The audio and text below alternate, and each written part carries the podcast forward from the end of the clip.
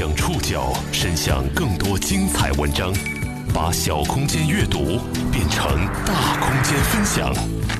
报刊选读，把小空间阅读变成大空间分享。欢迎各位收听今天的报刊选读，我是宋宇。今天为大家选读的文章综合了《中国青年报》、央视网、新京报、新民周刊的内容。大靖，大靖出来！冲刺二月二十二号晚上，中国选手武大靖夺得平昌冬奥会男子五百米速滑冠军。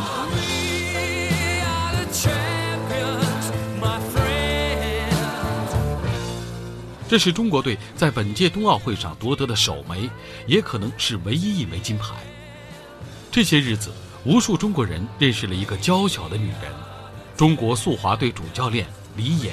全队呢上下真的是憋了一口气，我们整个过程真的非常艰难。他是中国短道速滑队走上巅峰的最重要英雄。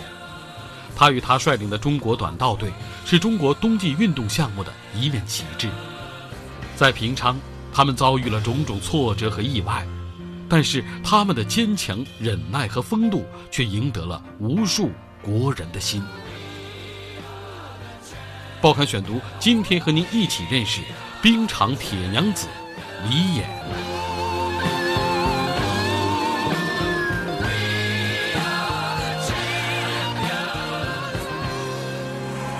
武大靖重压之下尽显霸气。谢谢你，武大靖。耿直的央视解说员又哭了。上一次是悲愤的泪水，女子三千米接力，中国队折戟沉沙，而这一次却是喜极而泣的自然流露。比赛开始，大靖全力跑，大靖全力跑。二月二十二号晚上，韩国江陵速滑馆。平昌冬奥会短道速滑男子500米决赛，武大靖遥遥领先，以39秒584的成绩第一个冲过终点。大靖，大靖出来！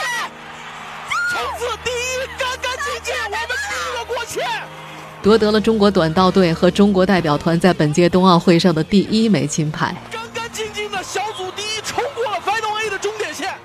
这枚金牌，还承载着更多历史性的第一。它是自1992年短道速滑列为冬奥会正式项目以来，中国男子短道速滑队获得的第一枚金牌，很可能是中国队在本届冬奥会上获得的唯一一枚金牌。赛场之外，守在荧屏前的人们听着央视解说员激进哽咽的解说，而在赛场之上，笑容也终于回到了短道速滑教练李岩的脸上。武大靖夺金之后，有段视频被网友截了下来。李岩挽着一位队员的手，像企鹅一样摇摇摆摆在冰面上小步快跑，开心的像个孩子。网友们纷纷对他热情表白，说被他圈粉了。赛后接受采访的时候，谈到武大靖的表现，他笑得乐开了花，连说了三个争气。人们还看到，在比赛直播的镜头当中，武大靖冲过终点时。李岩爬上了围栏，双手垂地，压抑了许久的情绪终于爆发。武大靖也在第一时间冲向恩师李岩，结果速度太快了，李岩差点没拽住他。师徒俩紧紧地拥抱在一起，说着笑着。赛后被问到两人当时都说了些什么的时候，李岩笑着说：“一点儿也记不得了。”国歌响起时，他再一次笑了。他说：“在平昌。”我们学会了忍耐。二零二二北京冬奥会，中国一定要有大国的风度和大国的尊严。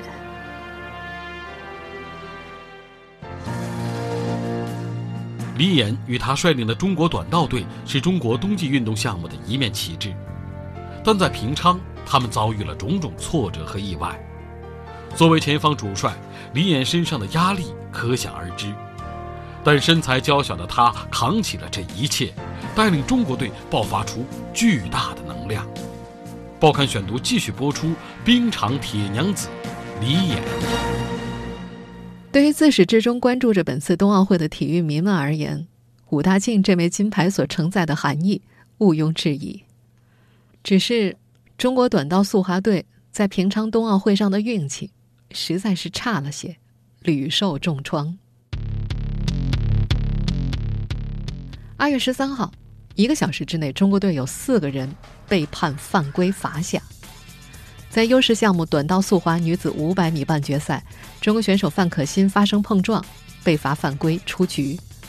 半决赛另一组，中国选手屈春雨发生碰撞，被判犯规，也出局。短道速滑男子一千米预赛第三组，任子威小组第二，被罚犯规出局。短道速滑男子一千米预赛第六组，韩天宇小组第一，被罚犯规出局。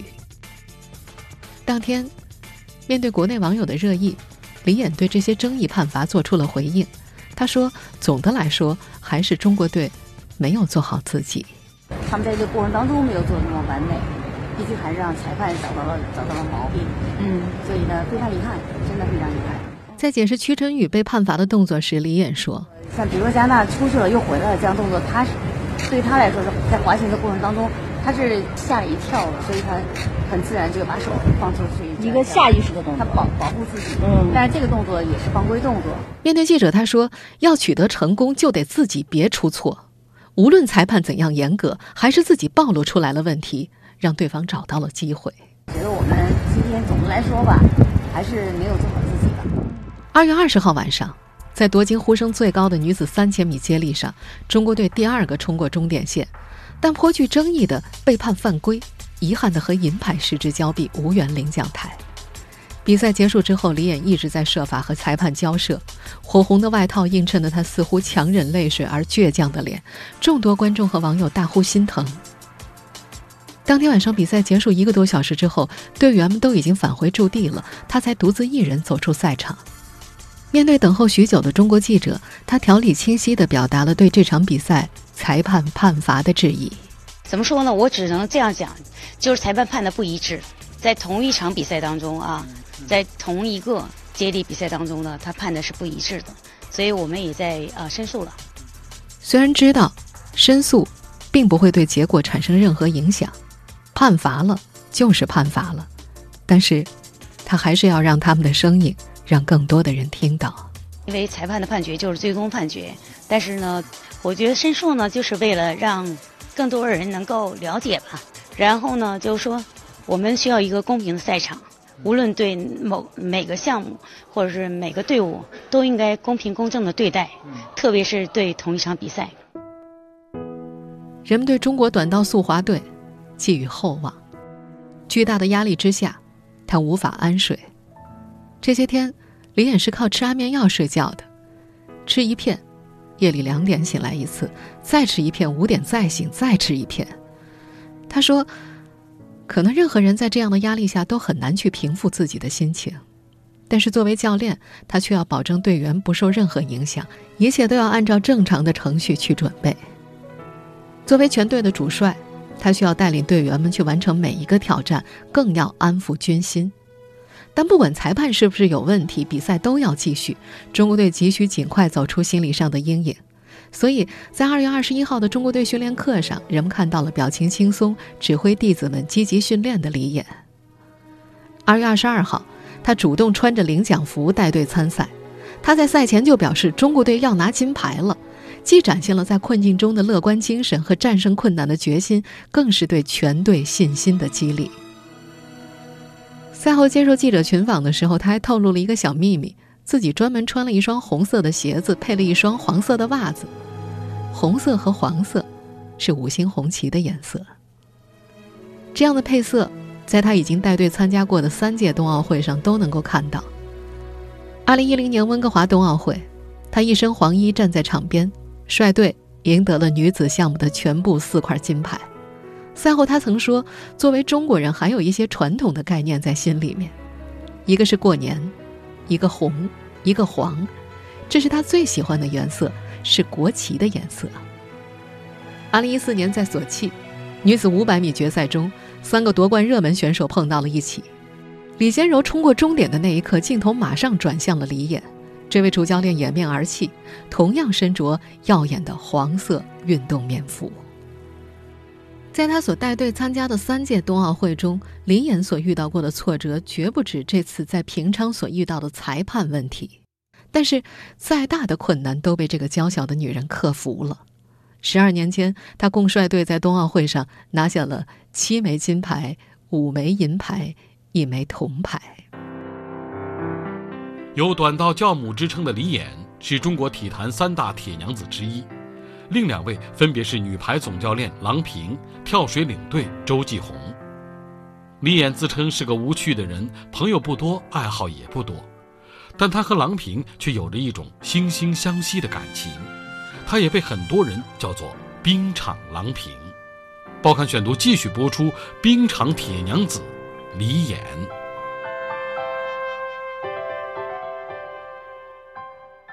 李演和郎平有一种惺惺相惜的感情，他称郎平是偶像，郎平则管他叫姐们儿。在李演的朋友圈里，短道速滑占了八成，女儿和郎平女排的内容差不多各占一成。李演出生于辽宁大连，十二岁进入少体校接受正规训练，成绩突出，被选入牡丹江体工队。一九八七年入选国家集训队，同年参加世界锦标赛，夺得全能第十五名。短道速滑第一次在冬奥会亮相是在一九八八年的卡尔加里冬奥会上，当时短道速滑仅仅是表演项目。李演摘得了一千米的第一名，一千五百米和五百米两项第三的名次，并且创造了一千米和一千五百米两项世界新纪录。为了纪念他这次开创历史的壮举，加拿大组委会还特意为他设计了一张以他为主的宣传画。他回忆说：“有天早上起床，一开门发现有组委会的宣传画，是印上去的那种。他发现，呀，这不是自己吗？自己的头盔号。”滑行服上面还写着几个大大的汉字“神龙腾飞”，中国短道速滑女将李琰什么的。他猜想对方这么做的原因，可能是因为那届冬奥会是在加拿大举行的，而冬季项目是加拿大的王牌项目，他们对于中国队夺金印象深刻。四年之后的阿尔贝维尔，短道速滑成了冬奥会正式比赛项目。李演获得了女子500米的银牌，这也是中国短道速滑在正式项目当中获得的第一枚奥运奖牌。1992年，李演退役了，在中国短道速滑集训队当中担任助理教练，随队参加了1994年挪威利勒哈默尔冬奥会。同年，他离开了国家队，就读于东北财经大学国际金融专业。毕业之后，落户大连地税局，成了一名副处级科员。学习、上班、结婚，日子平淡而有序的流淌着。李演觉得，冰上的岁月已经离自己越来越远了。直到一九九九年，上级要公派一名冰上教练到斯洛伐克援教，征求李演意见的时候，他毫不犹豫地答应了。在二零一四年播出的《杨澜访谈录》当中，他说。那个我记得兰主任给我打电话嘛，他已经问了一大圈了，没有人愿意去嘛。嗯。然后想到，哎，李岩在上学呢，问问他看行不行啊？那个时候就是他给我打电话，就说你去不去？我好像都没怎么犹豫，你知道吗，我就说我去。在那个时候，斯洛伐克的男子冰球队是一支世界劲旅，可是他们短道速滑的水平却很低。李岩执教之后，使其水平在一年之内迅速提升。在欧锦赛上夺得了一个全能第六，两个单项第四名。代表人物乌扎马图斯在李演的带领之下，还成为了第一位和唯一一位参加过冬奥会比赛的斯洛伐克短道速滑选手。为此，李演受到了斯洛伐克总统的接见。之后不久，他又被奥地利国家短道速滑队相中，并且在十个月之后带领奥地利短道速滑队迅速走出低谷。二零零三年，三十七岁的李演前往美国执教美国短道速滑青年队，三个月之后被聘为美国国家短道速滑队主教练。在二零零六年都灵冬奥会上，美国选手阿波罗获得了包括五百米金牌在内的三块奖牌。都灵冬奥会结束之后，中国短道队需要一个新的主教练，当时这位冠军教练声名在外。冬运中心通过大洋洋联系到了李演，邀请他回国执教。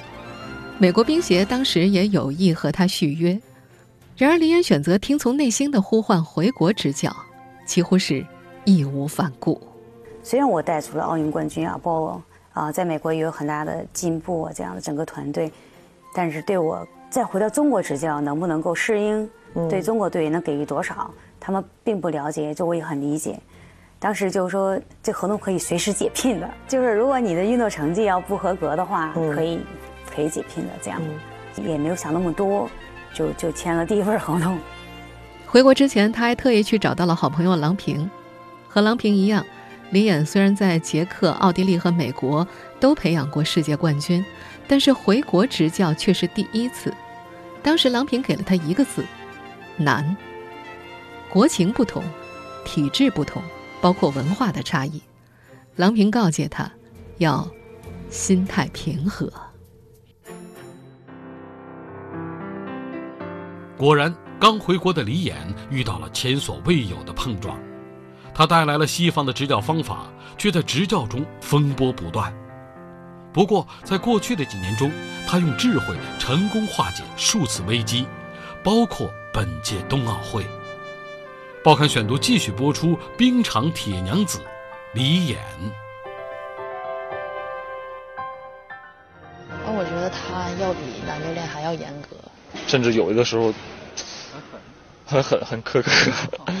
我们现在听到的是央视在本届冬奥会期间采访中国短道速滑队的队员们。压力就不用说了吧，啊，一是比较有耐心。二是比有责任心吧，因为我跟他练了有十多年了嘛，我感觉今年好像就是更严厉一点吧，可能也是因为他有点着急，或者是我们都是大部分都是年轻的运动员。队员们对于李演的共同评价：严格。李演也承认自己是一个偏严格的教练。我觉得好像是我是属于那种偏严厉的这样的教练。教练不行了，减一组吧。嗯，我说不行。但是我有一个观点，就是说，只要生病的会有伤病的队员，绝对不练的。这是在在美国养成这样一个很好的习惯。就我不会练有伤病的队员，要让他们充分的康复。但在整个训练的工作当中，要求还是蛮严厉的。刚回国的时候，他甚至还得了个“后妈”的绰号。当时中国短道队仅有王蒙一个顶级选手，后备人才面临青黄不接的情况。他大胆启用了周洋、刘秋红等年轻的选手。二零零七年亚冬会，作为中国队主力的王蒙对着中央电视台的直播镜头说：“这次比赛后，我就申请回地方队，国家队的训练对我没有任何帮助。现在的国家队也不适合我。当我问决赛有什么战术安排时，得到的回答是：你自己觉得应该怎么滑。”三个月之后，王蒙再次表示：“你带出过奥运会冠军，我也是奥运冠军。”我觉得自己是最好的，但我没有得到最好的重视。这种抵触心理也让王蒙得到了禁止参加2007年短道速滑世锦赛和世锦赛团体赛的处罚结果。后来再回忆这件事的时候，王蒙说：“刚开始自己和李演有很多矛盾，从思想上、对项目的理解上都不同。”他说：“可能当时自己觉得，自己是多林冬奥会冠军了。”感觉有些飘，而李演也是培养过世界冠军的教练，所以沟通起来难免有些问题。另外，他觉得李演那会儿都把心思用在小队员的身上，他觉得自己没有得到最高的重视，所以两人之间的矛盾就来了。李演说，他并不希望王蒙被禁赛，因为每一次比赛都是难得的锻炼机会。二零零七年，缺少了王蒙的中国短道速滑队。在世锦赛上成绩平平，李安很认真的反省，是否自己的方法需要针对不同的队员做出一些适当的调整。半年之后，王蒙重新入选国家队，李演把队长一职给了他，并且当着全队的面告诉王蒙，自己可以掌握一下运动量，给了他非常宽松的空间。吃软不吃硬的王蒙感到李演很给自己面子，自己也得拿出个样子来。何况当初自己的确不对。后来王蒙感觉李演的训练强度很大，但是非常科学，就主动和李演沟通训练方法。采用李演从美国带回来的先进训练理念和严格的训练要求，中国短道队的整体实力稳步提升。王蒙。这位天才型的选手更是进一步确立了他在女子短道速滑赛场上的绝对霸主地位。轻松取胜，王蒙夺冠。二零一零年的温哥华冬奥会，卫冕冠军王蒙在冲过终点之后，除了拥抱和回首致意，还双膝跪地，在冰面上向李岩磕头。冠军，他向李岩跪倒不起，他对教练的感激之情溢于言表。他成为了历史上第一个在四年一届的冬奥会卫冕五百米冠军的人。他说：“是教练教会了我五百米该怎么滑，就像今天这样。”李岩顿时红了眼眶。在赛后接受采访的时候，李岩说：“短道速滑是智慧的较量。”一次又一次化解危机，也用事实证明了李琰的智慧。面对本届冬奥会频频出现的争议判罚，他在战术上做出了自己的调整。二零一八年的平昌，对于中国短道队来说，是比赛环境最为险恶的一届冬奥会。裁判们不断对中国选手做出的犯规判罚，在中国短道队的历史上是从来没有过的，这在网上形成了舆论风暴。中国网友纷纷质疑本届冬奥会裁判的公正性，而从中国队内部来说，不利的比赛环境进一步加剧了队内的压力。本届冬奥会一金两银的成绩看上去并不理想，但李艳说，中国短道队短时间能走出来取得这样的成绩已经很不容易了。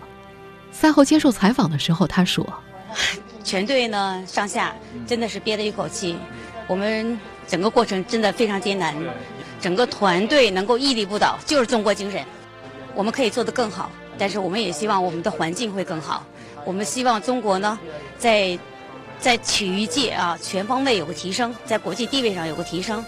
在我觉得中国还有很长的路要走，我们会越做越好。”当记者询问他对2022年北京冬奥会的期许时，他表示：“这支队伍啊，中国短道队是有精神的传承。无论那时候还有谁在，无论那时候谁担当这个重任，我希望这个精神不倒，精神传承下去。再就是团队的凝聚力、拼搏的精神、咬牙到底这种精神。”从这番话当中，大家隐隐听出了他想离任的意思。事实上。由于缺少对女儿的陪伴，李岩一直心感愧疚，这也使他早在四年前就已经考虑过要离开。我女儿现在懂事了嘛，他就会说：“啊，我一岁半的时候你就走了，记仇呢。”他会这样说。嗯，他说：“你什么时候退休啊？什么这样？”我们现在听到的录音出自二零一四年的杨澜访谈录，那时索契冬奥会刚结束不久。所以我女儿真的是啊，很懂事。我记得我跟她有很多次分别嘛，她只哭过两次，嗯，从来都没哭，就小手一摆，就是再见妈妈就完了这样。他最大的愿望就是你能在家陪我。我说那我要在家，那你要上学的时候干嘛呀？他说那你可以做你自己喜欢的事儿嘛，但是我要放学的时候你来接我呀，或者是我回家的时候你在家呀，什么这样的。我觉得他是挺享受跟妈妈在一起这种感觉的，然后也挺越长大以后越有一种依赖。虽然他知道我的工作，这个不能常常陪他，但是他还是表示理解，但是也表示你快点退休吧。不过那时就萌生退役的他，最终还是选择了留任，征战第三届奥运会。谈到中国短道队2018年在平昌经历的坎坷，李岩认为全队最大的收获就是忍耐。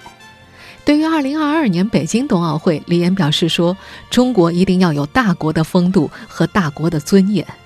二零二二年才是我们在北京，在应该是他们的延续。”面对记者的挽留，他则说：“让我们一起祝福中国，让我们每一天都过得踏实，过得愉快。”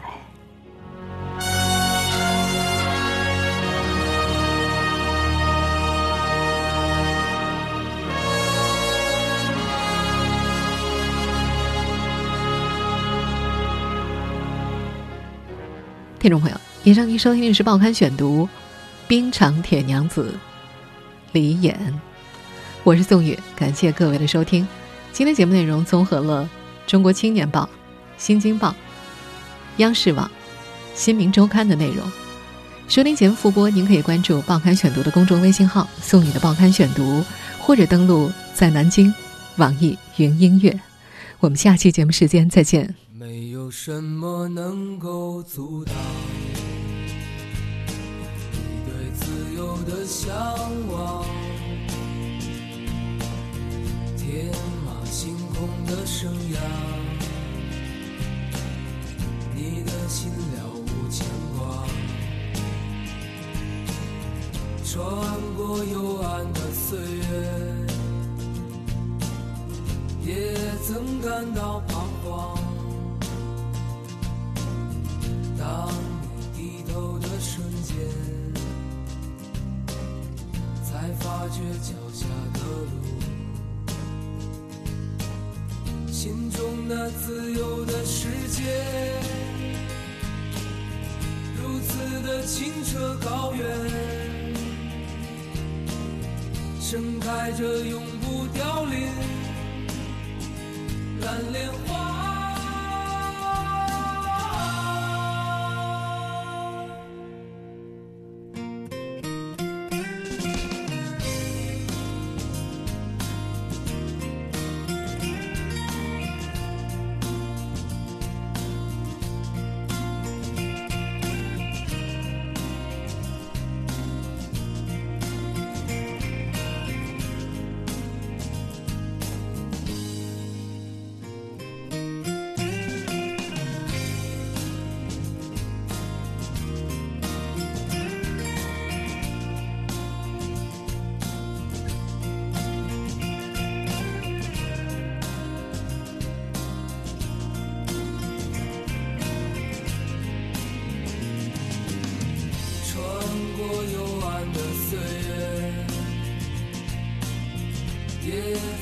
感到彷徨。